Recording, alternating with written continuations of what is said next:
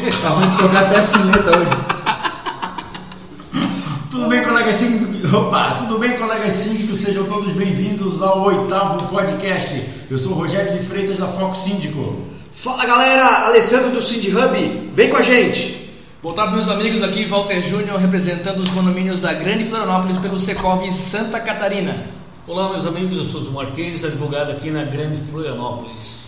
Bom, pessoal? Então vamos para o primeiro item de pauta, a leitura da ata do podcast anterior. Ao décimo dia do mês de setembro de 2019, às 20 horas, reunindo-se na sede do Cindy Hub, os senhores Alessandro de Giuseppe, Walter João Jorge Júnior, Rogério de Freitas. que tá me zoando aí, cara? Rogério de Freitas e o convidado aleatório Odirley Rocha para a gravação do sétimo podcast da série Podcast Condomínios.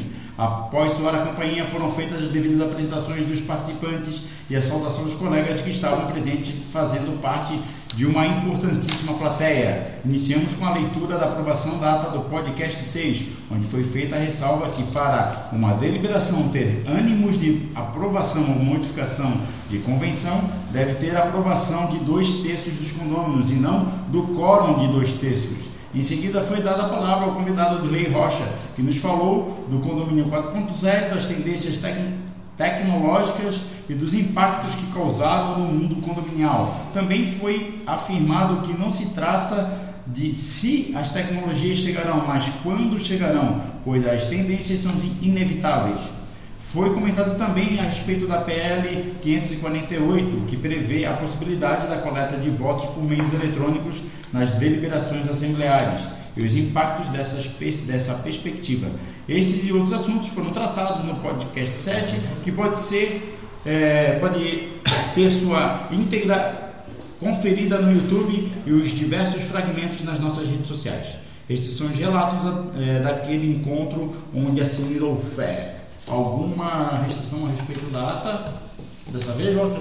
Alessandro? Não, não, só muito longa, mas eu ah, Essa aqui foi bem mais curta essa que foi mesmo. Essa, essa, essa foi bem... Tá ficando bom em fazer ata, né? É, é tá ficando... Top. Senhores, estamos então aqui na presença do nosso convidado aleatório, o humano aleatório da vez, Zumar Kelly Júnior, que é autor desse livro aqui que está na sua segunda edição. É, manual para síndicos e membros de conselhos e administradoras em 551 perguntas e respostas. Na primeira edição são 323 perguntas e respostas. O que mudou de uma edição para outra, além da, de uma conta matemática, doutor Zumar? Na verdade, é, não houve só uma alteração é, de somatória de novas perguntas e respostas, houve alteração de entendimento, houve a supressão de algumas é, perguntas que passaram a não ser muito interessantes, né? De temas já batidos e acabaram sendo substituídos aí por outros temas de, de maior interesse. Né? Ah, naturalmente essas questões envolvendo condomínio elas são muito dinâmicas, né? elas não param numa estática, estão toda hora aí modificando o entendimento dos tribunais, dos especialistas, aí pensam de forma bastante divergente e a necessidade de nós estarmos aí atualizando também esse conteúdo para melhor servir aos síndicos e administradores, né?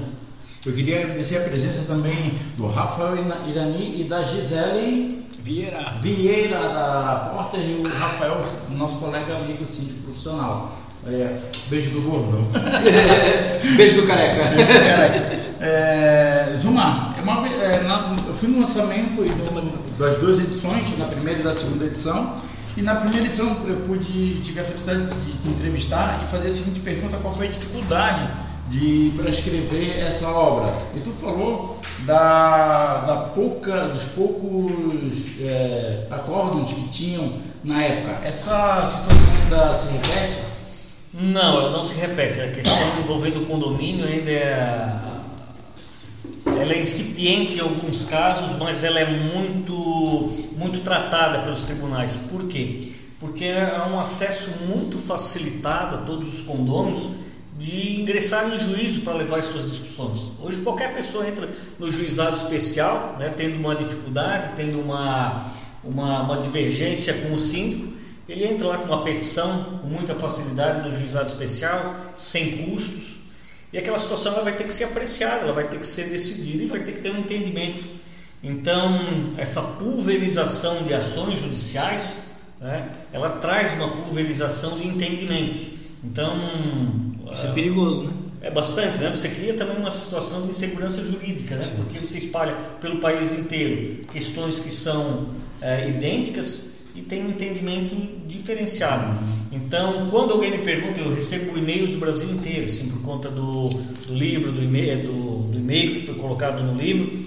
E as perguntas, as pessoas fazem perguntas, naturalmente não dá para responder todas, mas a minha resposta é: depende de onde é que você mora. Ou seja, depende do tribunal que você está submetido. Ou seja, o Tribunal de Santa Catarina tem um entendimento a respeito de determinado assunto, de São Paulo tem outro entendimento, Rio de Janeiro e Brasília, e por aí vai. Ou seja, há uma avalanche de entendimentos diversos por todo o Brasil.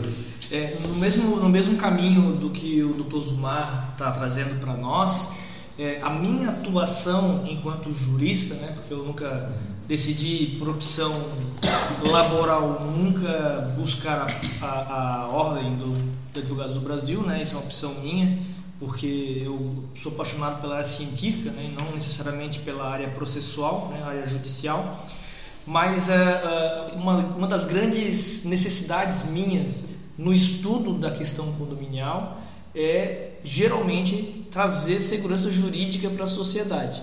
Por isso que eu estou sempre, e aqui é um exemplo, trazendo os colegas para perto, trazendo os, os pensadores da área condominial, não somente da área jurídica, para que a gente possa evoluir nos temas e buscar sempre, no meu entendimento, e eu imagino que também seja do Tozumar, me corrija se eu estiver equivocado, tentar trazer unidade de entendimentos na área condominial. E o que eu vejo, vou depois passar a bola de volta para o Tozumar, o que eu vejo no Brasil é uma pluralidade de, de, de julgados, né, é, que infelizmente, isso não só na área condominial, mas também em outras áreas, o judiciário tenta muitas vezes legislar.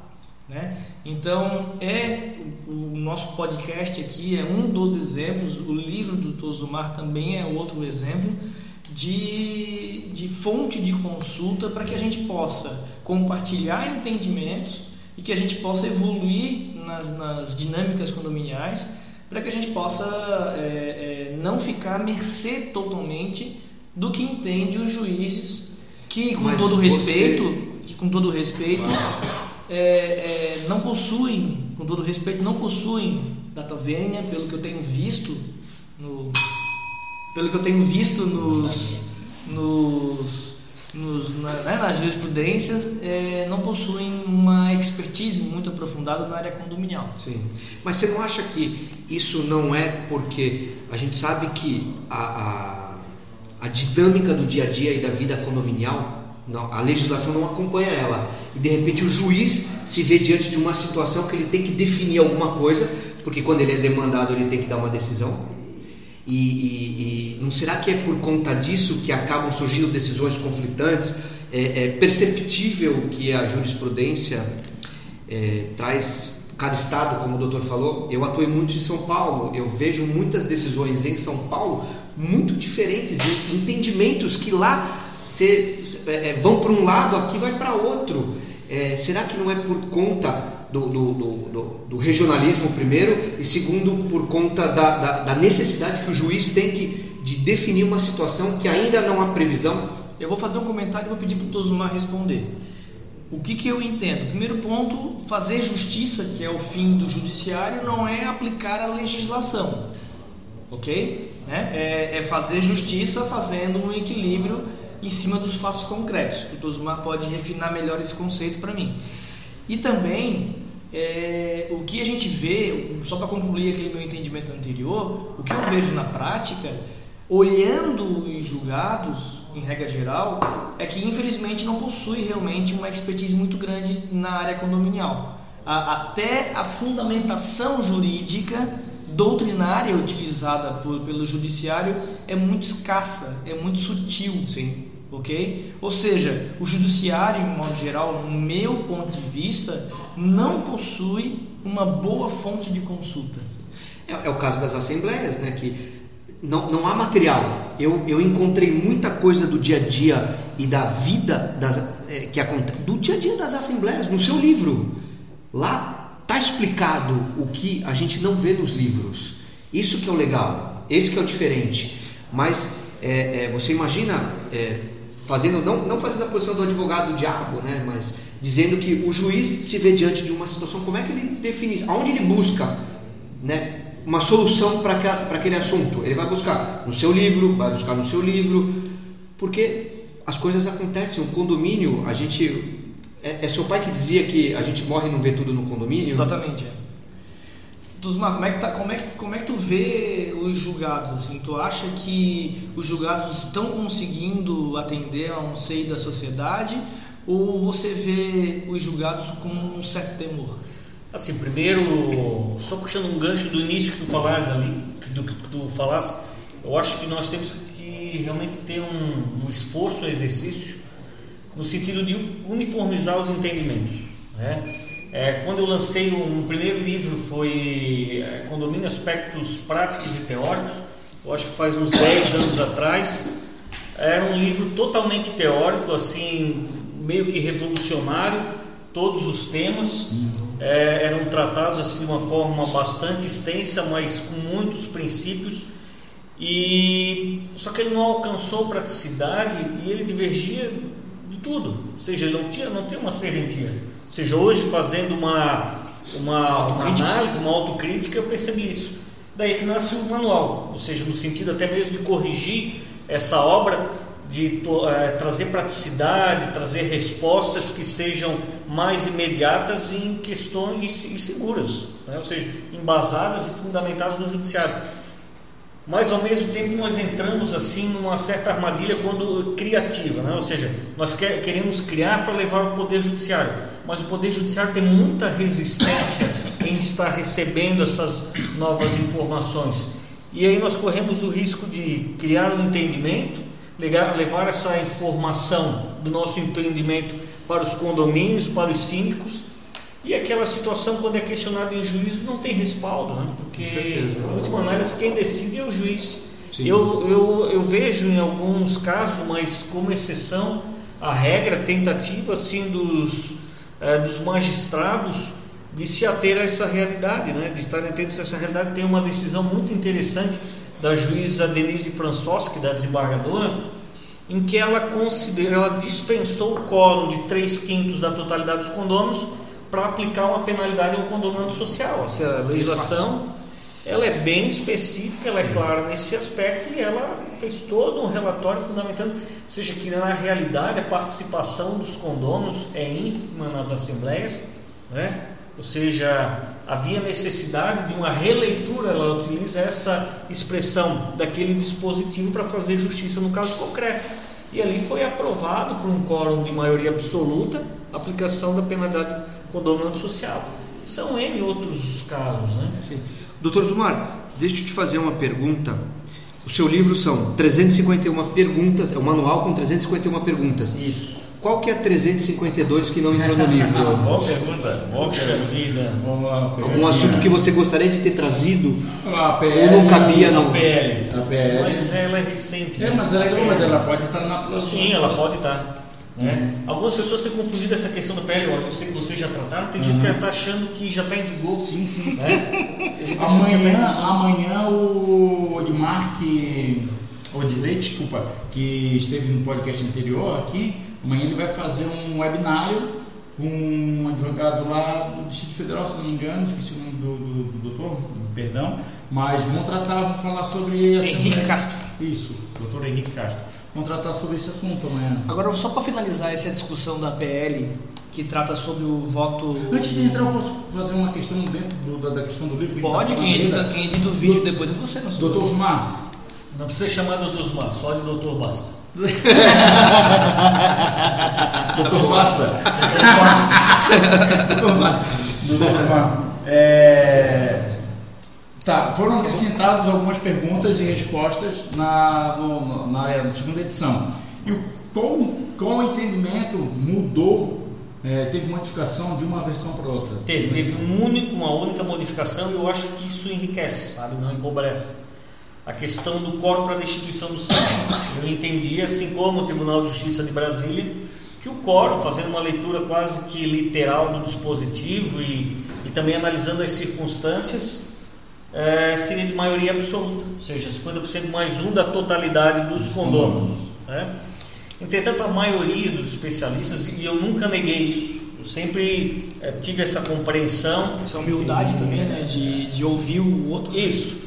Mas mesmo, em um primeiro momento, mesmo ouvindo, sabendo do entendimento majoritário do Tribunal aqui de Santa Catarina, eu ainda permaneci com esse entendimento de que seria a maioria absoluta, né?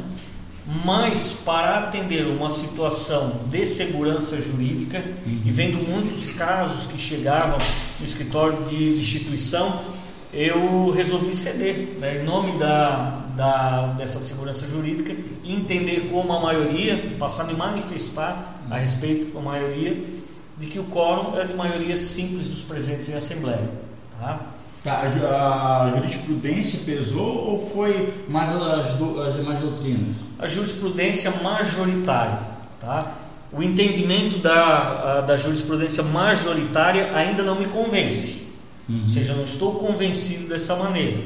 Mas, para efeito de entendimento e de aplicação, né, pesou sim a jurisprudência, ou seja, a esmagadora maioria, a esmagadora maioria dos especialistas entendem nesse uhum. sentido, alguns poucos entendem que ainda a maioria é absoluta, mas eu me rendi à maioria.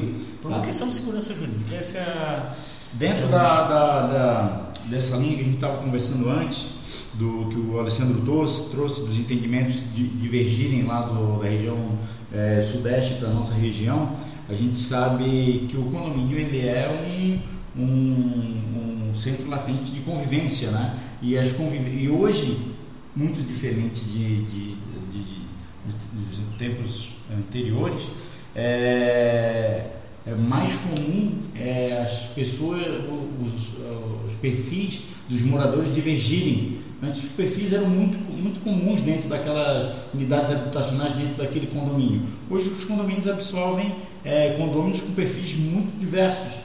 E a gente sabe que tem perfis diversos, costumes diversos. Aquela história, os costumes são fontes do direito, junto com leis, doutrinas e jurisprudências.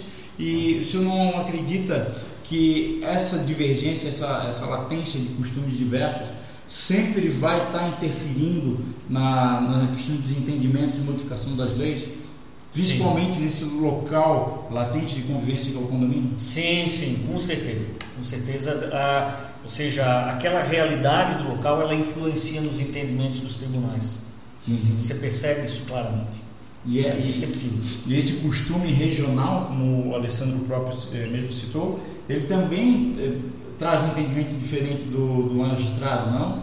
Sim, sim, sim, sim. O magistrado não é extraterrestre. Né? Uhum. Ele vive numa determinada localidade, ele vivencia uma realidade. Nós não podemos esquecer que uma pessoa que decide é uma pessoa que existe, uhum. né? que tem as suas, as suas paixões, os seus, os seus vícios, as suas, os seus sentimentos, e tudo isso naturalmente influencia nas decisões. Ou seja, a percepção que o juiz tem da realidade influencia na tomada de decisão, não, se tenha dúvida em relação a isso. Doutor, é. É, só para é, finalizar a, a, minha parte antes de eu passar a bola para o Walter, é, eu não sou da área jurídica, eu sou administrador de empresas. E eu sempre falo que a, a segurança jurídica ela deve buscar para nós trazer segurança administrativa. No momento da, da, da confecção da doutrina, né, tem essa preocupação, ah, eu estou trazendo esse entendimento, não é por uma simples vaidade de, de filosofia jurídica, mas sim para trazer um, uma, uma clareza para quem vai estar tá lá na frente fazendo a vida em condomínio acontecer? É assim, na verdade, há uma tentação de você criar, de você ir num ponto além, né?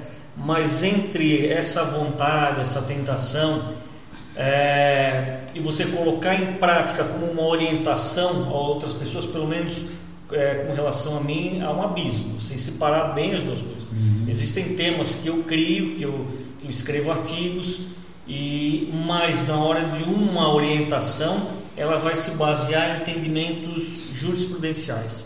Eu sempre digo, né, olha, eu posso opinar, eu posso escolher todas as opiniões do mundo, mas não sou eu que decido. Nós temos que analisar essa situação lá na frente. Tudo aquilo que é divergente gera uma demanda judicial. Uhum. Então, os condomínios aí são fonte disso. de conflitos e elas vão acabar em juízo.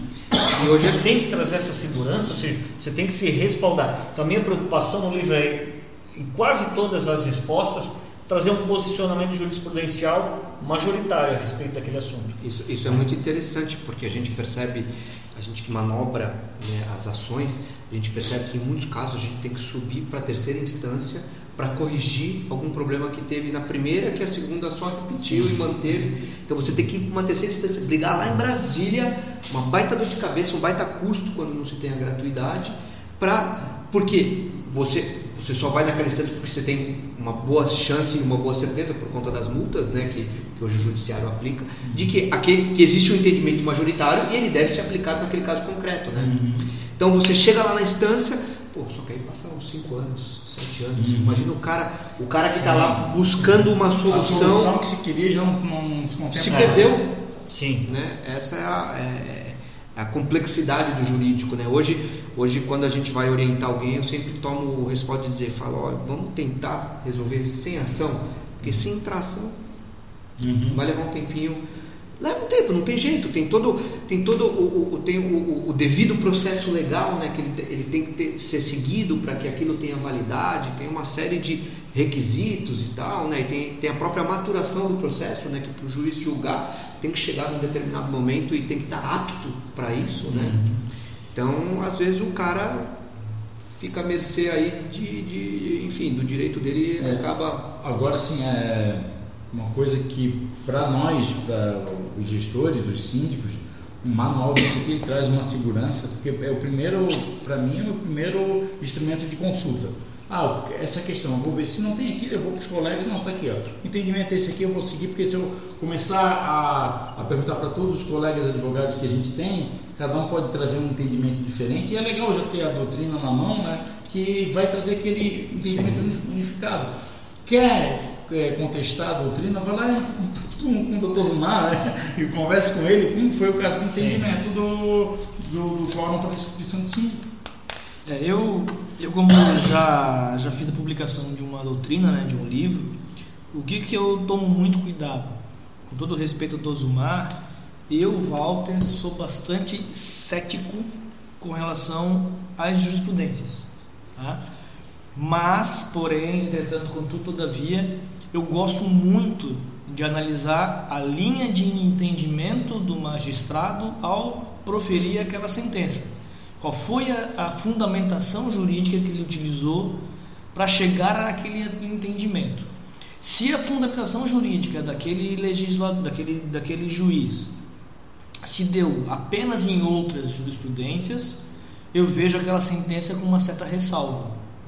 Agora, se eu vejo a fundamentação jurídica daquele julgador é, baseando-se em doutrinas, baseando-se em princípios do direito que, que pulverizam, né, que norteiam aí boa parte da nossa vivência condominial, aí eu já começo a analisar aquela sentença, aquele acordo em especial, como sendo uma tendência do judiciário para uma, um, um, entendimento específico sobre determinado assunto. Né? Mas eu não adoto num primeiro momento aquele acordo ou aquela sentença né? É, como sendo um entendimento definitivo, jurisprudencial e, e, doutrinário e até de costume, né? porque a gente não pode esquecer que a jurisprudência ela é uma das fontes da, de direito. Né? Assim como o costume também é, assim como as leis também são, e assim como as doutrinas também são. Quem diz isso não sou eu, a nossa escola do direito nos ensina nesse sentido. Se eu estiver equivocado, o Dosmar pode me corrigir, o Alessandro pode me corrigir, e aqueles que estiverem nos assistindo também podem nos corrigir. Cagou para mim. é, eu não posso corrigir ninguém aqui. Olha, colocar essa porra aqui. Pode ser corrigido.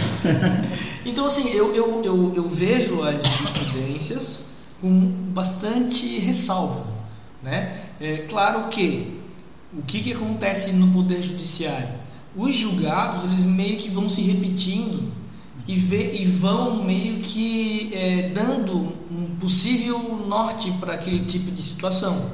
Né? Mas a gente não pode esquecer que, assim como o Tozumar já adiantou para nós no começo do nosso podcast, é, sobre determinado assunto a gente tem julgados é, diferentes dependendo da região do país em que você reside. Isso mostra que é, para pontos de lacuna da nossa legislação podem haver pensamentos divergentes. Sim. Por que, que eu estou falando isso? Para servir de alerta para quem vai aplicar uh, uh, os conceitos na sua gestão condominial, de que aquela jurisprudência não é lei inquestionável, entre aspas, uh, sobre aquele determinado assunto. E que você deve se pautar sim de uma boa fonte de consulta, de um bom advogado da área condominial, que vai, assim como o Tozumar vem fazendo, fazer uma vasta pesquisa, quer seja jurisprudencial, quer seja, quer seja de outras doutrinas, para poder orientar o cliente do seguinte: olha, existe uma corrente jurisprudencial que entende dessa forma e existe uma outra corrente jurisprudencial que entende de outra forma. Corrente o quê? Jurisprudencial. Ah. Não, e tem uma outra coisa, né? A gente às vezes percebe que a quantidade de processos, né, que, que o judiciário suporta vai chegando a um limite que muitas das decisões que se tornam repetitivas, às vezes o próprio advogado tem que se dispor e, e defender aquela causa e explicar para o juiz aquela necessidade, porque muitas vezes eu me vejo, e com certeza o doutor Zumar faz isso, vai até o fórum para explicar uma situação, porque às vezes você precisa de uma solução tão, tão é, é, é, é você precisa tanto resolver uma situação que, se você não for lá e explicar, você corre o risco de entrar na vala comum e ter uma decisão. Isso que você falou, ah, tem a jurisprudência majoritária que entende que, em caso semelhante, faz assim. Mas pode ser que o meu caso, apesar de ser parecido, não é esse caso. Aí que entra o bom advogado, o advogado experiente, que chega lá, sabe manobrar o processo civil, o processo penal, chega lá e fala: olha, excelência, esse caso é assim, assim, assim. Existe um entendimento, eu sei que isso, isso, isso, mas esse caso é assim. Então, você consegue de alguma forma mitigar isso que você falou e, e, e utilizar uma jurisprudência a seu favor. Por isso, da importância de que a pessoa que vai operacionalizar essa ação judicial tenha experiência na área condominial. Com certeza. Para que ele possa ter essa visão de todos os nortes possíveis, tá? Vou trazer para o telespectador um exemplo de assunto que não é previsto pela nossa legislação, nunca foi previsto pela nossa legislação e que costumeiramente traz demandas para o judiciário. O papel do presidente das assembleias. Quem aqui que nos assiste que já participou de alguma assembleia de condomínio que não tinha um presidente dos trabalhos? Ok? é, essa é uma função, esse é uma pessoa, vamos chamar assim, que não é prevista pela legislação. E pior, é pouco prevista pelas doutrinas. ok? Qual que é o meu medo? O meu medo é as jurisprudências é, estarem dissociadas, assim como o Gilmar já, já antecipou para nós, da nossa realidade. Né? Então, por isso que é interessante a gente é, alimentar esse tipo de discussão para, à medida que o tempo vai passando, a gente começar a trazer alguns tipos de conceitos, alguns tipos de realidade, ok? Para que a gente possa, é, é, o que a lei tem que refletir a nossa realidade, claro. a jurisprudência tem que refletir a nossa realidade, é para isso que ela serve. É, mas né? a questão que tu trouxesse do presidente, ela é bem presente no costume, né? Exato. Sim, sim. Exato. Né? Só que se o juiz é, que vai estar julgando aquela causa nunca morou num condomínio, Pode ser que aonde ele vá consultar não tenha previsão do, da pessoa, do presidente dos trabalhos. Entendeu? Então por isso que eu bato nessa tecla de que. É não existe uma lei de assembleias? Não. Uma lei de assembleia, não assembleia de condomínio, assembleia de. Tem a, tem a legislação específica das SA, Sociedades Anônimas, que algumas jurisprudências já vi, mas muito é, é, delicadamente. Análogo, é, uma legislação analogia, análoga. Analogia. Né? Análoga, mas é, não é a regra, tá? Não é a regra. O judiciário não tem, não tem aplicado essa, essa legislação, pelo que eu tenho visto. Tá? Pelo que eu tenho visto. Então, assim, é muito importante esse tipo de encontro nosso aqui, é muito importante esse tipo de livro, assim como o Tozumar está trazendo para nós, para que a gente possa, para, paralelamente, poder gerar fonte de consulta é, para a sociedade. O que, o que mais me encanta nessa obra aqui é que, assim, eu como síndico, a gente sente um carinho, porque tá, tem o um nome aqui, síndicos, né? Mas assim, ele é um manual para síndicos, então ele é direcionado, ele foi feito para nós.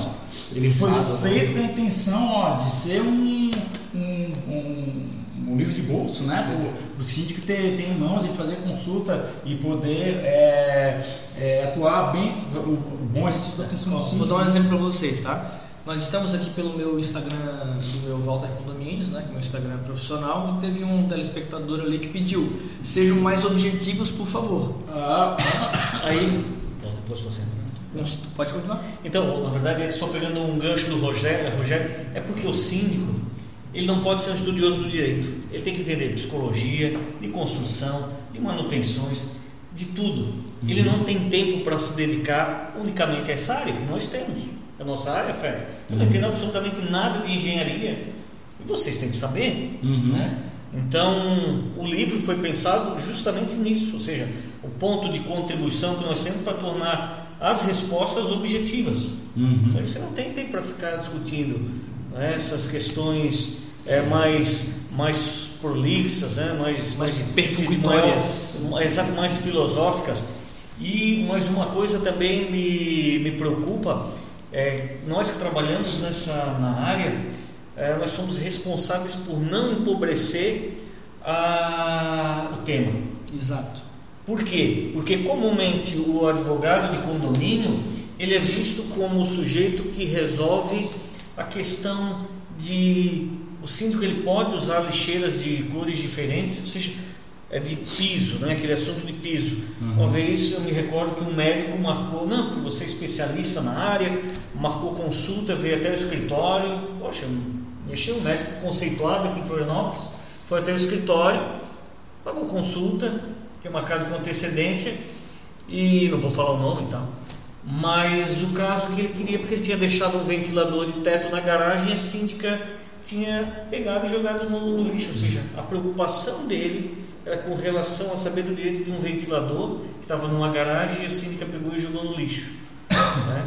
Deixa eu trazer um caso concreto, um estudo de caso. Sempre gosto de trazer na Muito função pobre, de síndico o que acontece. Aconteceu hoje, tá? Eu estou atuando num condomínio que as vagas de garagem, é um condomínio comercial, as vagas de estacionamento, não são garagens, né?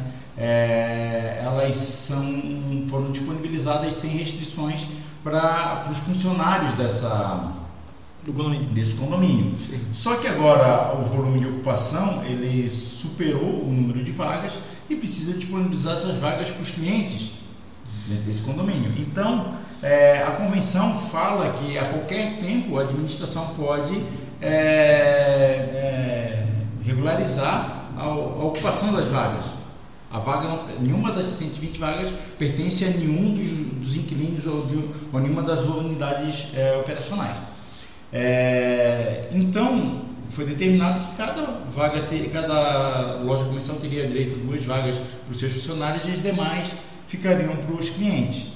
Hoje, um lojista foi lá me questionar, ele tem 12, é, 12 não tem 30 funcionários, mas são é, 12 ou 15 carros utilizando as vagas. Né? Ele só teria direito a dois, ele queria a convenção de regimento interno, que ele ia atrás dos direitos deles.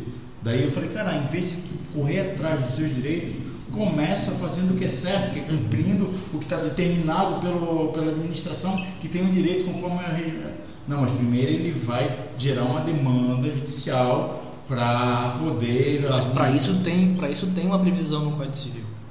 O quê? Esse, é, é aí que está a questão.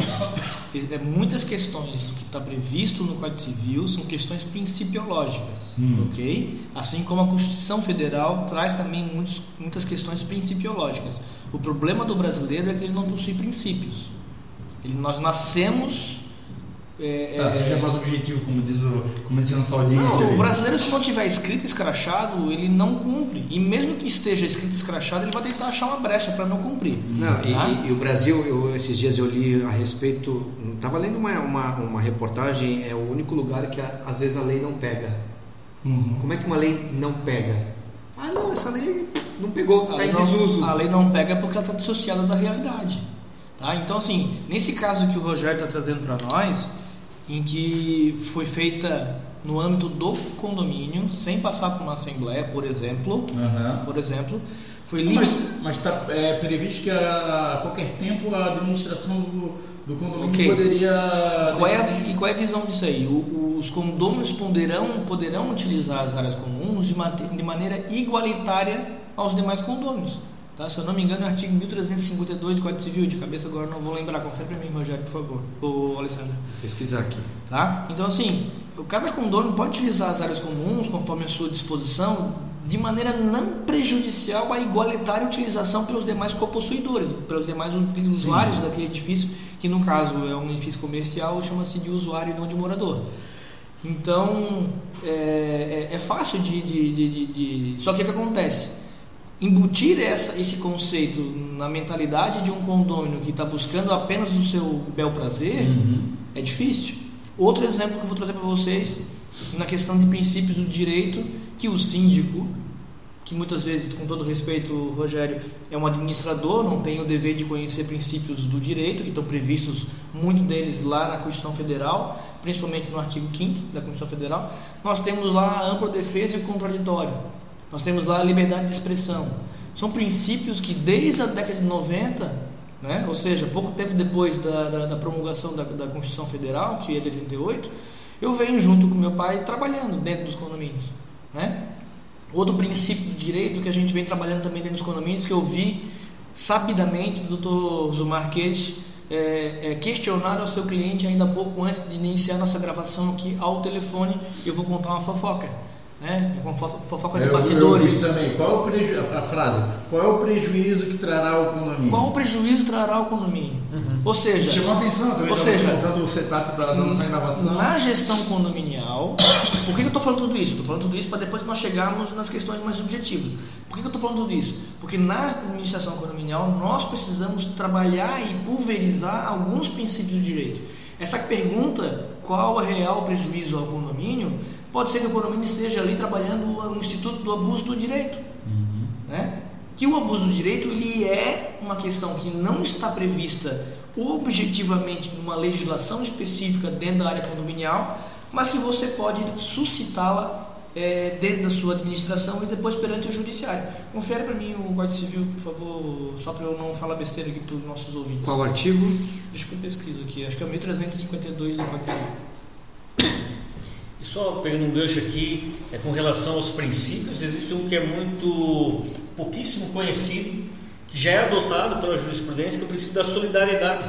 Opa! Ou seja, está lá previsto na Constituição Federal e se aplica aos condomínios. E o que, que diz esse princípio? Olha, você vive numa comunidade, você tem uma obrigação moral de facilitar a vida do outro. Sim, Interessante isso. É um princípio que é utilizado pela jurisprudência recentíssimo, eu vi em pouquíssimos julgados na míngua, Muito mas já, por já tem se absorvido. Tá, já é, vamos explorar, eu gostei desse entendimento, vamos explorar que eu vou nutelar esse, esse- essa parte do vídeo aí, vou fazer um, um, um corte específico para botar no- nas redes sociais, só essa partezinha falando um pouquinho disso daí, doutor Zuna. Vamos falar uns exemplos mais concretos dessa situação. Exatamente, essa questão, é, por exemplo, de barulhos em salões de festas que ficam lá abaixo é, do primeiro andar. Ou seja, ele tem a possibilidade de fazer um determinado barulho até determinada hora, mas ele tem conhecimento de que naquela casa tem um casal de idosos que dorme mais cedo. O princípio da solidariedade ele reclama né, que essa pessoa tenha essa sensibilidade e não utilize aquele direito formal que ele tem lá no regimento interno de até meia-noite. Né? Reclama que ele utilize um som mais baixo ainda do que ele teria direito. São essas situações Eu- de percepção tinha de que um outro ser humano convive comigo. né? Eu tinha uma situação, daí a gente tinha mais isso de, de- de bom senso, mas eu acho que É um o bom bom senso tem vários nomes diferentes. Sim. A gente deve dar nome às- a- aos fatos, a- a- aos conceitos certos. Eu acho que usar isso da solidariedade é muito bom em alguns casos. Eu tinha um- uma situação que eu era síndico num condomínio e não poderia descer com o cachorro pelo, pelo elevador. Estava lá regimento interno, estava inclusive a- uma plaquinha no elevador informando isso. Mas tinha um senhor que ele tinha problema de visão, ele, ele não, enxergava, ele era senhor de idade e também enxergava muito mal. E morava no terceiro andar, era o mesmo, o mesmo andar que eu morava. E, e era muito comum eu pegar o elevador com ele. Com o cachorrinho, ele que levava o cachorrinho para fazer as necessidades na rua e tal. E eu cobrava dele o, o, a- O regimento. interno. Só que daí eu vi ele descendo a escada uma única vez eu falei, meu Deus do céu, se esse senhor cai e se machuca, como é que eu vou explicar que eu só estava fazendo cumprir o regimento interno? Daí eu, eu abri a exceção, né? Pelo princípio da solidariedade. Nem, nem ah, agora eu vou usar o princípio da Não, não fazia nem noção. Mas assim, ó, é, implícito estava na, na- né, essa questão aí. E levei em assembleia, olha, gente, pro senhor tal, a gente abriu a exceção. O síndico humanizado você é. Ah, Aqui, ó. não, eu pensei que eu era só bonito. E assim, você vê, no caso concreto que eu me recordo, foi a, a obrigatoriedade, aí o Poder Judiciário compeliu, né? É o princípio da solidariedade, o, o fundamento, mas acaba obrigando. Era a construção de rampas de acesso para um deficiente físico, né? Eu não sei se já tem denominação hoje de deficiente físico. Acho que é essa, né? Acho que é. Não, é com dificuldade necessidade Portador, especial, é. de necessidade, necessidades Sim, especiais. portador de necessidade especial, era um cadeirante, PNE. em que em alguns pontos, não, por, por lei, não era obrigatório fazer rampa. Ou seja, não havia nenhuma legislação prevendo, não havia a convenção, o regimento interno silenciava, mas o cadeirante utilizava de alguns espaços. Então, mesmo por lei não sendo obrigatório, em razão do princípio da solidariedade, o juiz entendeu que havia obrigação todos aqueles condôminos contribuírem para o melhor bem-estar. Aí no Tá? caso, é, é, o que diverge do, do, do caso que eu trouxe é que foi uma imposição jurídica, uma imposição do magistrado, usando esse princípio, Sim, sim. não usando a. a- Você sabe que eu estive num condomínio ali em Itajaí esses dias e uma síndica lá, ela colocou uma barra na piscina porque nesse condomínio tem uma, tem uma, uma criança com necessidades especiais que adora estar na piscina e segura nessa barra. E, inclusive acho que saiu no jornal da Ângela desse legal. mês. Foi incrível, incrível. Ela disse, ela, ela se reportou da seguinte forma: olha, é muito legal ver a felicidade dessa criança de poder entrar na água, poder se segurar numa barrinha, uma barrinha diferenciada assim que gruda na piscina, que ele De pode se apoiar e tal. Incrível. O, assim, eu queria trabalhar aqui dois princípios do, do direito. É, um deles é a dignidade da pessoa humana. Ok? Eu atendi uma colega que ela adquiriu um apartamento e, assim como 99,9% das pessoas só vão ler a convenção e o regimento interno depois de adquirido e concluído e se mudado para o condomínio, né? O que não é o correto. As convenções, os regimentos internos e as atas, de modo geral, são registradas justamente para dar publicidade antecipada para todas as pessoas, de modo que você, ao adquirir um imóvel, você antes de concluir a compra, você consiga visualizar essas, essas normativas internas do condomínio. E ela morava no oitavo andar do condomínio. A era um audiência não fique preocupada que ninguém faz isso, não é só você que está nos assistindo, ninguém vê isso daí, Não. é, ninguém vê ata e, e convenção e regimento É. antes de comprar apartamento. Só vê na, na verdade depois que tomou a multa. É, depois uma multa Sabe? ele pede, deixa eu dar uma olhadinha, ver se você o que, que acontece? Nesse condomínio, ela morava no oitavo andar, era apenas uma, um elevador nesse condomínio, era um condomínio de um pouco mais de idade, e era proibido naquele condomínio de circular os animais pelo elevador. Tá? Primeiro eu puxei a orelha dela, né, dela ter comprado um apartamento sem antes ter consultado, ou me consultado, poderia muito bem ter ajudado ela antes de concluir a aquisição. E, e ela queria ver uma forma de, porque ela já tinha 50 e poucos anos de idade, e descer com um cachorro no colo do oitavo andar e depois subir até o oitavo andar, ele beira a ser desumano. É, agora não agora a gente tem entendimento que. Exato. Então, o que, o que, o que nós fizemos? Eu, eu consegui convencer o síndico do condomínio, isso depois foi para uma assembleia, de estabelecer normas para possibilitar que a pessoa utilize o elevador. Então, ou seja, o cão tem que ser transportado no colo e a prioridade de utilização do elevador é das pessoas que não estejam portando bichanos. Ok? Então, se ela vem lá do oitavo andar e o elevador para no quarto andar para alguma pessoa acessar o elevador para continuar a viagem até o térreo, ela tem a obrigação de sair do elevador para permitir que aquela pessoa desça do quarto andar até, o, até o térreo sem ser é, constrangida pela presença do animal, porque a gente sabe que é uma questão que às vezes as pessoas têm umas questões psicológicas, né, de mal-estar na presença de, de animais de toda sorte. Então, claro que se a pessoa permitir, se o morador permitir, é, é, essa viagem pode ser continuada com o animal dentro do elevador. Mas qual foi o princípio do direito, os quais os administradores de condomínio não possuem obrigação de conhecer, que eu avoquei para poder proteger a, a, o mínimo dessa minha colega? Foi a dignidade da pessoa humana. Ok? Vou trazer um outro assunto para vocês aqui agora. Que é muito semelhante ao que o. Que o... Sim. É assim, eu acho que no, quando você percebe assim um, a, a, justiça numa decisão, você vai extrair esse princípio da dignidade da pessoa humana. Vários casos, por exemplo, é, de condomínios que determinavam que os empregados utilizassem apenas sim, o elevador sim, de serviço. Eu já peguei muitas convenções e regimentos internos de prédios antigos que os serviçais, serviçais deverão usar Já falamos disso no podcast aqui, não lembro qual. Agora eu quero fazer uma resposta ao questionamento e a um caso que o Rogério trouxe para nós hoje nesse podcast, que é a questão das, das vagas de garagem que foram limitadas para os empregados da, dos estabelecimentos comerciais localizados naquele condomínio. Tá? Existe um instituto na área condominial que, no meu entender, é o, o abuso de uso de área comum. Tá? Eu falei antecipadamente o número do artigo de forma errada, né? foi um Sim, também lembrar de cor, né? É. Também lembrar de cor todos os. Não, eu acho. Mas o artigo... primeiro, não, eu acho que se a pessoa é metida e entendida, ela tem que falar, ou, tem que falar, ou tu é certo, é. ou é errado. É, é errado. Cara, eu quando eu escrevi meu livro, parece o quando o pessoal da CBN lá que narra o futebol. Quando eu era casado, eu fazia essa dinâmica com a minha ex-mulher de, de, ela dizer o número do artigo e eu respondia qual era o, dizia qual era o texto ou eu dizia, ou ela dizia o texto e eu tentava acertar o artigo. Mas o artigo 1335, inciso 1 do Código Civil, que são dois artigos muito fundamentais na gestão condominial, o 1335 e o 1336. O 1335, inciso 1, ele traz esse instituto do abuso do direito. Alessandro, está aberto aí o 1335 do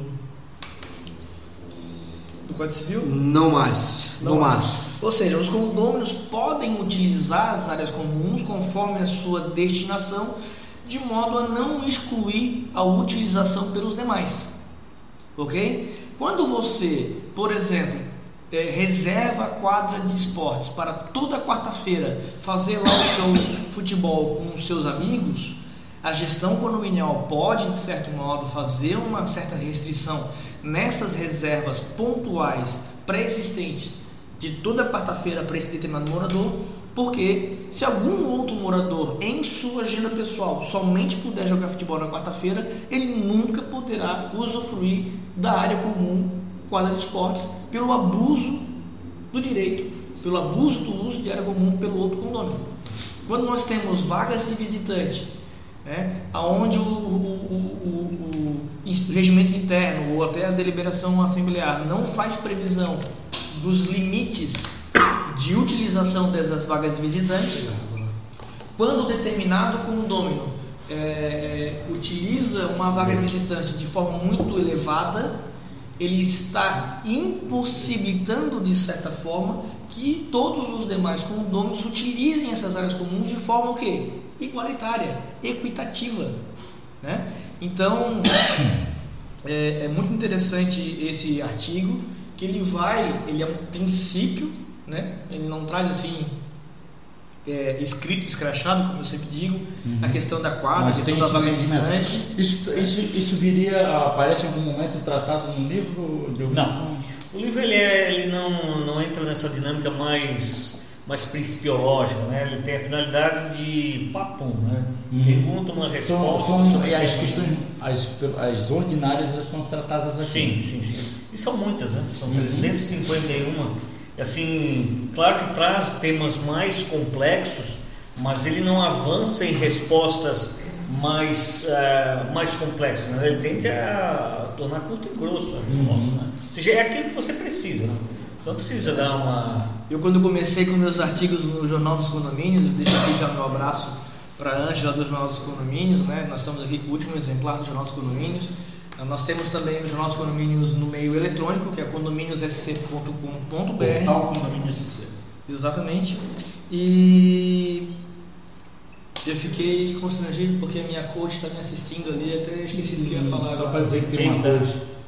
Hã? A minha coach pessoal está ah, me assistindo tá. ali pelo Instagram. Mas o que Ele faz é, o curso de design de sobrancelha e ela é O que, que eu ia falar que eu até esqueci? Não, muito bom esse. Vai vir, doutor Osmar. Então, já tem aqui. Só o doutor. Já. Só o doutor já Só vai. doutor.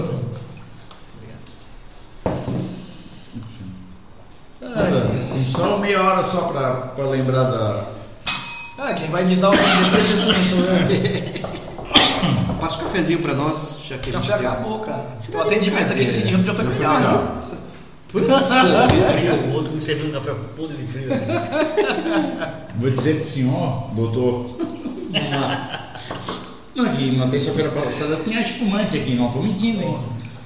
Semana que vem vou ter que trazer comida. Semana que vem nós vamos ter aqui o Dr. Roberto Calgaro, que está nos assistindo aqui é, online, que é também um grande amigo aí que já litiga há muitos anos na área condominial.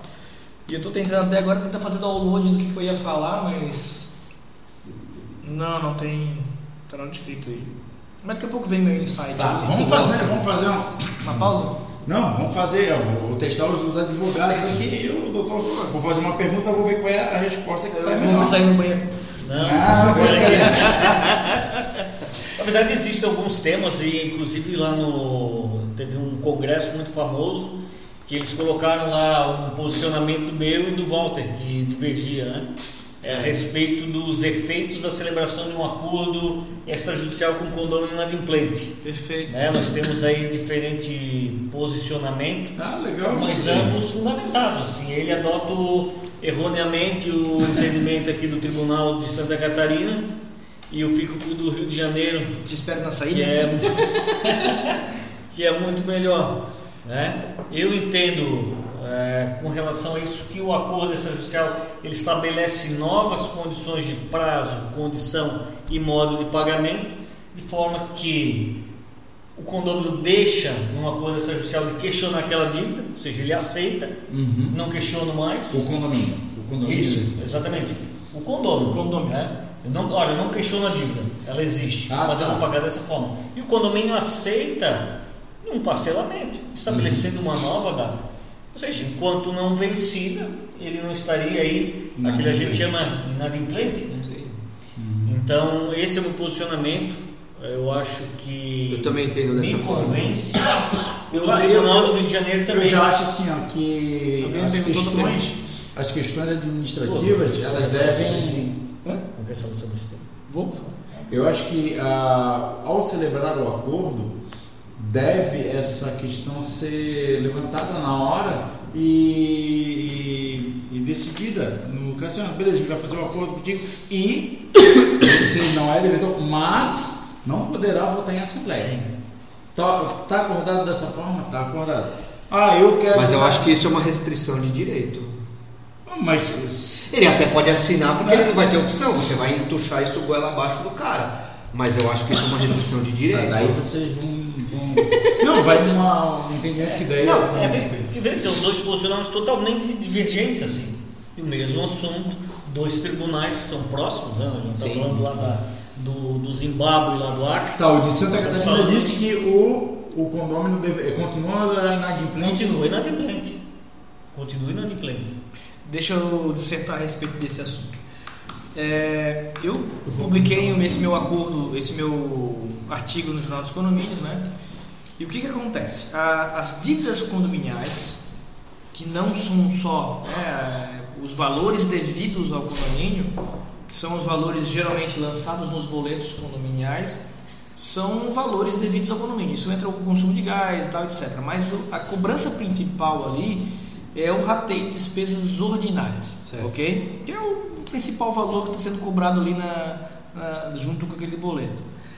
Ah, o rateio de despesas ordinárias, ele não nasce, a dívida do imóvel não nasce numa celebração de uma deliberação da Assembleia ou da convenção do condomínio, ela nasce com a instituição do condomínio.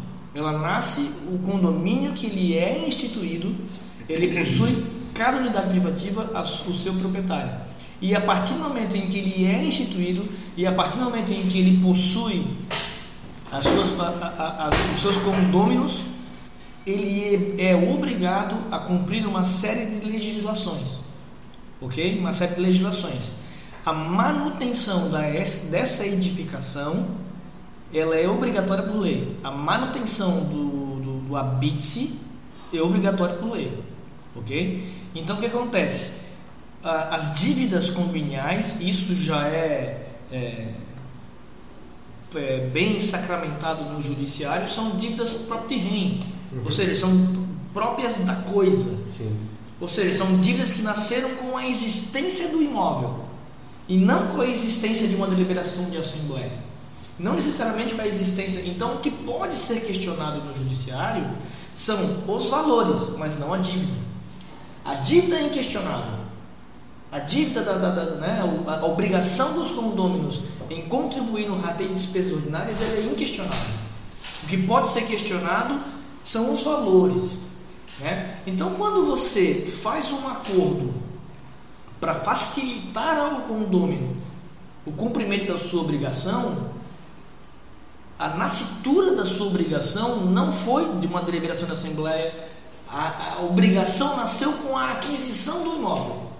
Então, quando a pessoa adquiriu o imóvel, ele adquiriu, é, naquele exato momento, a obrigação de contribuir com os demais no rateio de despesas de manutenção do todo. Ok? Então, quando você faz um. Esse é meu posicionamento, né, com todo respeito. Quando você faz um parcelamento de, de, de, de cota condominial, em, sendo em específico, você está facilitando o cumprimento da obrigação que nasceu com a aquisição do imóvel. Ok? E não gera uma nova obrigação. Porque quando você gera uma nova obrigação, que no, no, se chama é, novação contratual, o modus, né, o animus novandi, né? Toca, toca, toca. É, só para contextualizar as pessoas, toda vez que eu falo uma palavra difícil, no meu vocabulário, eles tocam uma sineta e eles anotam aqui para depois, ao final do décimo podcast, lançar um dicionário do Walter.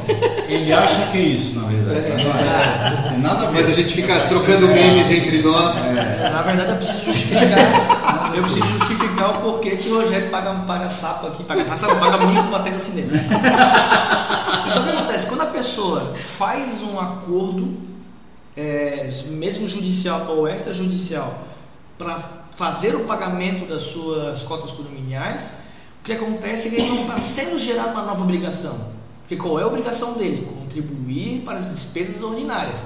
Essa obrigação, obrigação nasceu quando? Na aquisição do imóvel. Os valores que estão sendo cobrados deles podem ser questionados. Ou seja, qual é o valor, quando ele vai ser cobrado.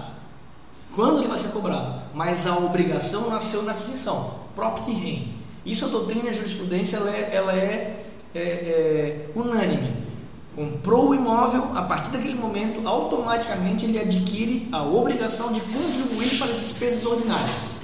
Ok? Mas como que ele vai pagar? Quando que ele vai pagar essa obrigação que nasceu lá? Isso fica a cargo do próprio, o próprio artigo 1334 do Código Civil, diz lá a, a forma eh, do, do, rateio, tal, etc. Né? É, a convenção estabelecerá a forma de rateio. Né? Forma de rateio, está no artigo 334. Então, no meu entendimento, quando você faz um acordo para facilitação do pagamento, você não está extinguindo a obrigação. Porque a obrigação nasceu com a aquisição da coisa. Não, eu, eu, eu entendo. Se o Walter escrevesse um livro desse aqui, ia ter 15 mil páginas. É, meu Deus do céu.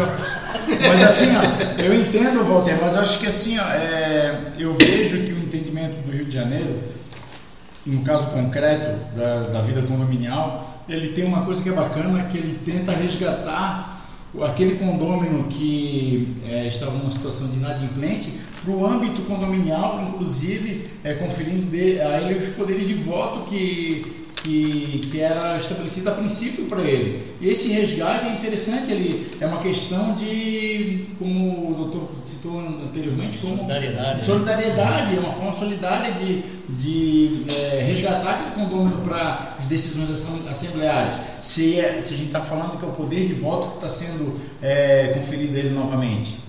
Concorda, doutor? Concordo plenamente. E uma outra questão que eu traria aqui é que, de, trazendo em acordo extrajudicial.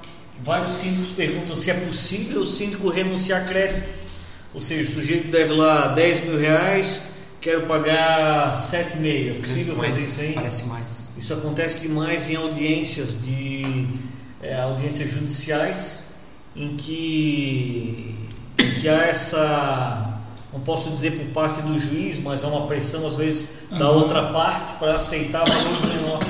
Aham. Aparentemente é muito tentador, né?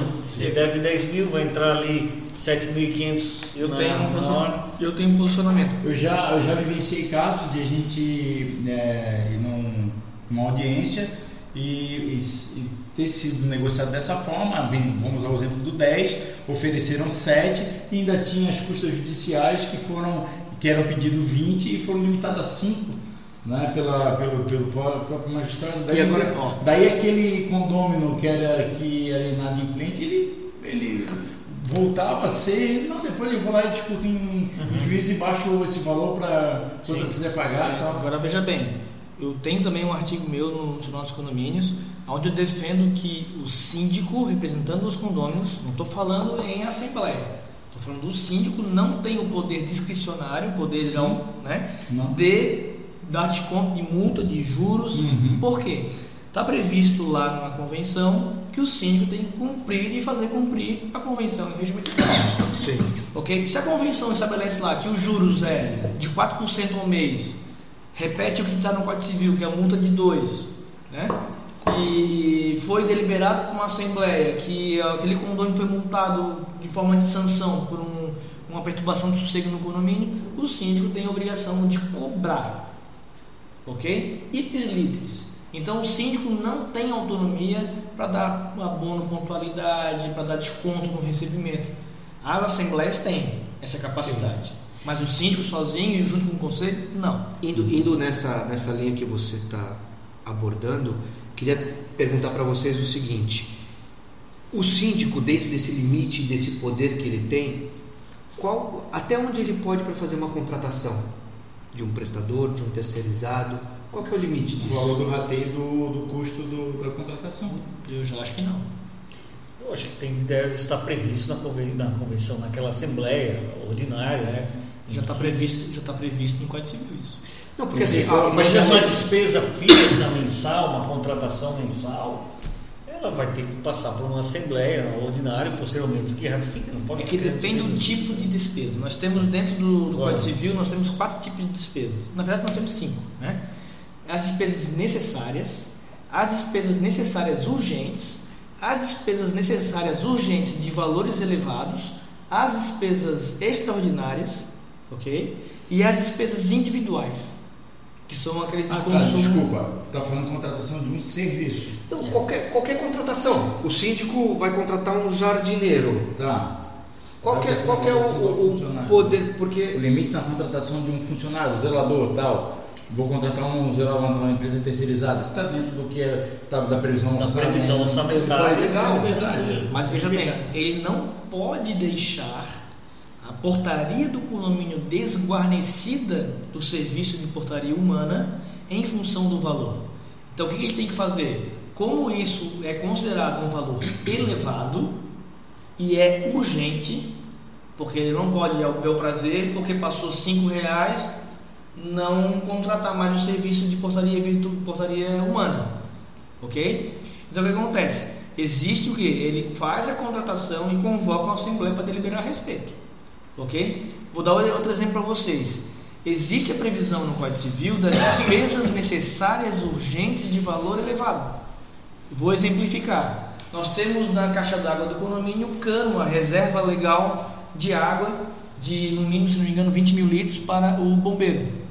Tá? Então, dentro da caixa d'água do condomínio, a metade da caixa d'água é consumida pelos condôminos. Então, o cano que vai para os apartamentos ele vai até a metade da caixa e dali para baixo tem uma saída ali embaixo que é para os bombeiros. É uma reserva legal para manter a segurança do edifício em caso de incêndio. Né? Quando, quando ocorre a ruptura desse cano, que é um cano de metal, e tem que ser de metal por quê?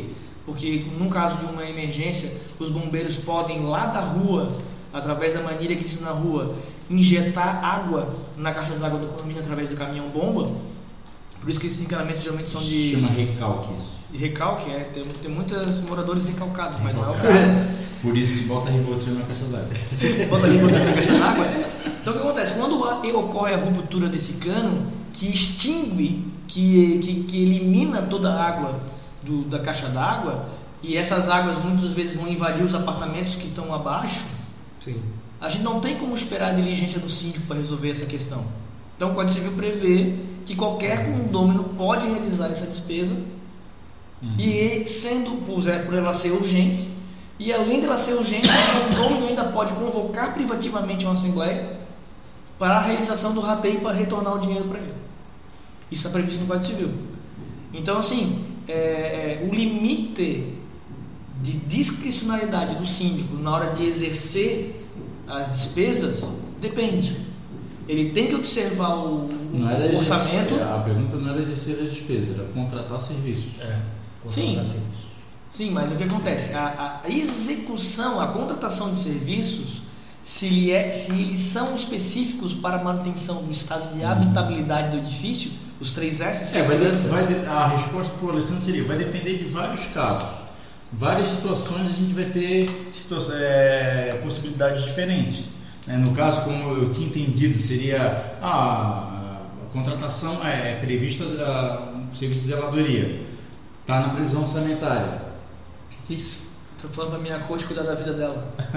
É, tá previsto na, tá- tem na previsão orçamentária o valor dessa contratação. Né? É, qual é o limite? O limite é desse limite que está previamente contratado. Se não, No orçamento. No orçamento. Se não tiver, nova assembleia, nova Assembleia. Só que ele não pode, ele não pode parar a execução do serviço Sim. em sim. função do valor.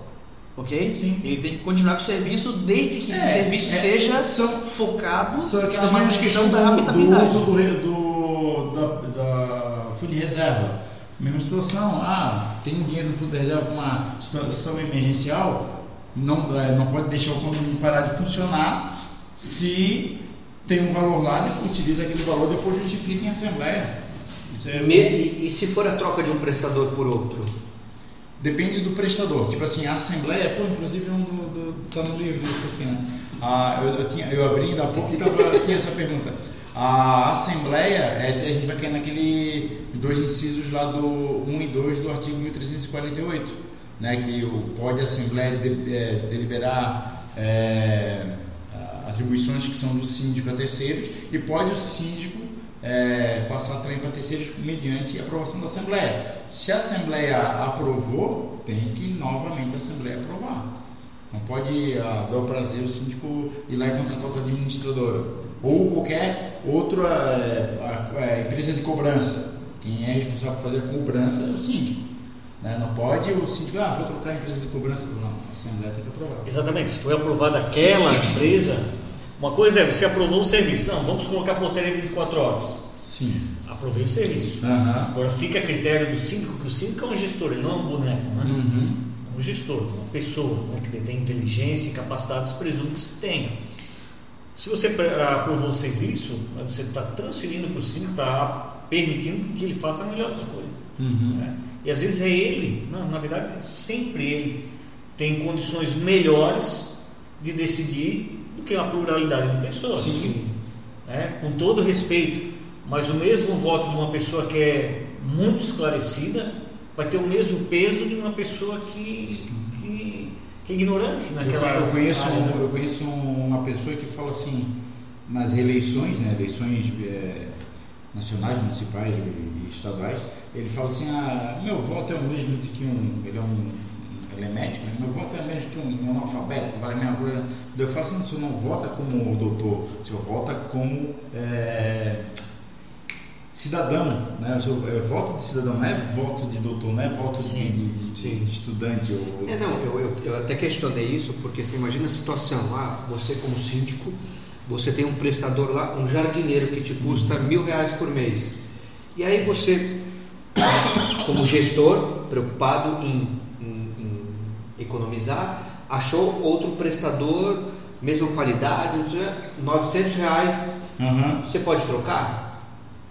Ah, desculpa, eu, eu- eu perdi. Eu, eu entendi, eu perdi. Você como síndico tem Tá. lá um serviço que você contrata mil reais. Tá. Aí você. Ah, foi aprovado a mil reais. Foi aprovado. Foi aprovada a empresa ou o É. serviço pelo valor? Exato, foi o serviço. Ok. Tem total liberdade, né? É. Mas foi aquele profissional. Por quê? É. Porque depois você pode. Ah, tro- vamos supor que foi aprovada uma empresa. Sim. E aí você vai ter uma próxima assembleia daqui a seis meses, tá? Só que aí você tem uma outra empresa que vai prestar um serviço melhor por um preço mais é, é, mais bacana. Você vai ter uma economia para o condomínio. Você pode contratar e depois submeter à assembleia? Cara, na verdade, assim, ó, a, a rigor, não. A rigor, não. A, assembleia- mas, é, dependendo, é, te- ex- existe a possibilidade de ele. É, Porque é legal trazer coisas peitar, né, práticas. coisas- é, é, é. Ele peitar essa situação, não, eu acho que, na- na- no meu entender, vai trazer benefício ao condomínio essa, É isso. essa economia e eu e justificar isso em assembleia. Depois de justificado isso em assembleia, a assembleia tem o direito de aprovar, acompanhar o entendimento do síndico ou reprovar. Se reprovar, tem que fazer valer aquilo que estava decidido anteriormente. É, não. Eu pergunto isso porque vários síndicos me questionam: posso, não posso, faço, não faço? E aquilo que você estava falando ao telefone. Vai Cara, trazer algum prejuízo? eu digo assim, ó, eu digo É. assim, ó, a gente, A a fé- gente não pode alimentar a gente já tem muita insegurança É. jurídica. A gente não tem que alimentar novas inseguranças jurídicas. É exatamente Eu isso. acho que muita coisa tem que viver, tem que não, Sim. tem que ir lá botar o pé na água e ver qual é a temperatura da água. Chama- chamar- é, chamar- chamar para si, vamos chamar fazer acontecer, peito, olha, foi assim mesmo, e tal. Que eu acho que numa mesa o, o- o magistrado vai entender, dizer, ó, A boa fé com certeza. é, sim, né, sim, claro, claro. Existe, assim, sempre vai ter uma motivação na troca, né? E esse, e esse fundamento não vai ser só um desagrado pessoal. Né? Você vai encontrar um fundamento. Uhum. Né? Ou seja, por que você vai trocar um prestador de serviço por outro? Ou seja, porque aquele faltava, né? Uhum. porque aquele já é, desviou valores. Seja lá, sempre vai existir uma razão. Sim. Né? Agora, trocar por trocar, né, eu acredito que essa situação é inexistente. né? Eu vou trocar porque, porque eu vou trocar. Não, isso sempre vai ter um fundamento que vai justificar aquela substituição. Nem que seja o valor. Sim. né?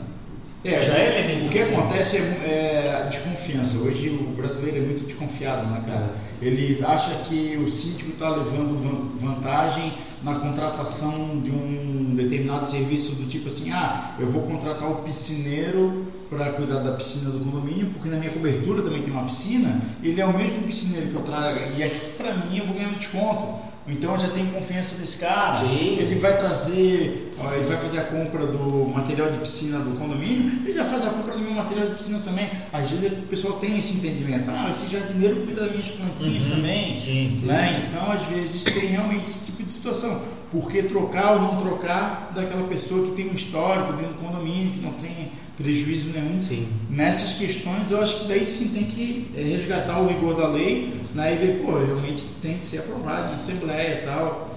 E existem situações que só o síndico tem conhecimento é, para você substituir. O que acontece tem serviço de portaria, né? os moradores se apegam, principalmente os mais idosos, se apegam a determinados porteiros, mas ali no, nos bastidores, aquele porteiro é ruim.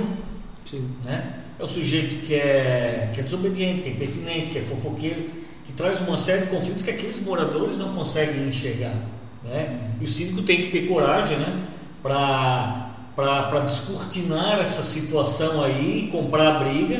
Né? Eu vejo acontecer muito isso em É, portarias. uma- Você quer tocar aquele profissional e a resistência né? Sim. por pessoais. Foi encaminhada uma pergunta para mim por uma seguidora minha das redes sociais. É, ela perguntava justamente isso. Eu não estava lembrando da pergunta quando eu comentei com vocês.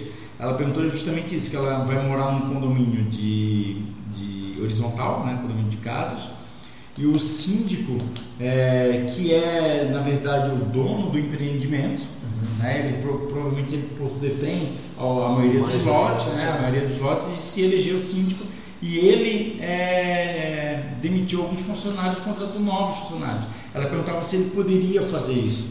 Né? Daí é complicado responder porque a gente não sabe como é que foi a decisão dessa contratação anterior e o que motivou ele a, a demitir aqueles funcionários. Sim. A gente também não sabe qual é. A, a, gente já percebe que existe uma relação não muito amigável pela questão dele ser o proprietário da, da, do empreendimento e estar tá lá como síndico, né? Uhum. Também é, tá. Parece que é conflitante, conf, né? É, isso aí. Parece que é uma relação conflitante entre o síndico e o, e o condômino que deixou de ser só o, o cliente, né? deixou de ser o cliente passou a ser um condômino do, do empreendimento lá. Eu acho que era isso que tínhamos, né? O Walter foi embora, gente. Ô Walter! Walter estava com dor de barriga. Nossa, está suando. Ah, bem mais magro. Eu queria dizer ao Dr. Zumar que a visita dele aqui era aguardada desde o primeiro podcast. A gente sempre comentou isso, pô, vamos trazer o Zumar aqui. Né? Queria agradecer mais uma vez os dois livros que eu tenho aqui. Né? Esse aqui é a primeira edição, essa aqui é a segunda edição. Todas as duas eu fui na, na dia da semana de, no lançamento, no lançamento na noite de assinatura de autógrafos e colhi o autógrafo do Dr. Zumar né, guardo com muito carinho, é a minha primeira fonte de pesquisa, primeiríssima fonte de pesquisa quando é, as questões é, relativas à, à parte jurídica de condomínios são levantadas. E fora várias consultas que já liguei para o próprio doutor Zumar, para o Walter também, para vários colegas, eu sempre recorro a eles. Né? Para mim é um prazer imensurável estar junto aqui, doutor Zumar, e, né, sem querer desprestigiar meus colegas de podcast. acostumado. Virou de casa, mas, já não dá valor. Mas eu, eu, creio, eu creio veementemente que o mercado condominial ele exige que as boas pessoas, aquelas que pensam a respeito da melhoria dos condomínios, aquelas que possuem a humildade para sentar numa banca que nem essa daqui e paralelamente debater a respeito da vivência condominial, essas pessoas nós temos que trazer para perto. Uhum. É, eu tive esse prazer de conhecer Tozumar e virou a, a, curto a curto prazo virou um grande amigo e eu vou ter o prazer de trabalhar em conjunto aí nos próximos bons anos. Que bom, que bom. É, deixa as considerações finais, acho que volta já mais Deixa eu agradecer, né? Sim, claro. Agradecer o convite de vocês e esse debate, eu sou entusiasta né, do enriquecimento do debate da vida condominial. Eu acho que carece né, ainda de, de muita discussão. Uhum. Nós estamos ainda com um caminho aí muito longo a ser trilhado para nós é, transformarmos aí o direito condominial, é, dar o destaque que ele merece. Uhum. Né? Eu fico chateado às vezes por perceber, é, mesmo entre profissionais já antigos, é, que tendem a empobrecer o discurso. Uhum. Sabe? Você vai empobrecendo as questões e, e minimizando, assim, e, e, tornando de piso os nossos assuntos que são enriquecedores. É, ou seja, você vai é, se debruçando sobre os assuntos, vai vendo questões de princípios, questões de profundidade que são importantes e que têm uma influência muito grande é, na vida concreta das pessoas. Né?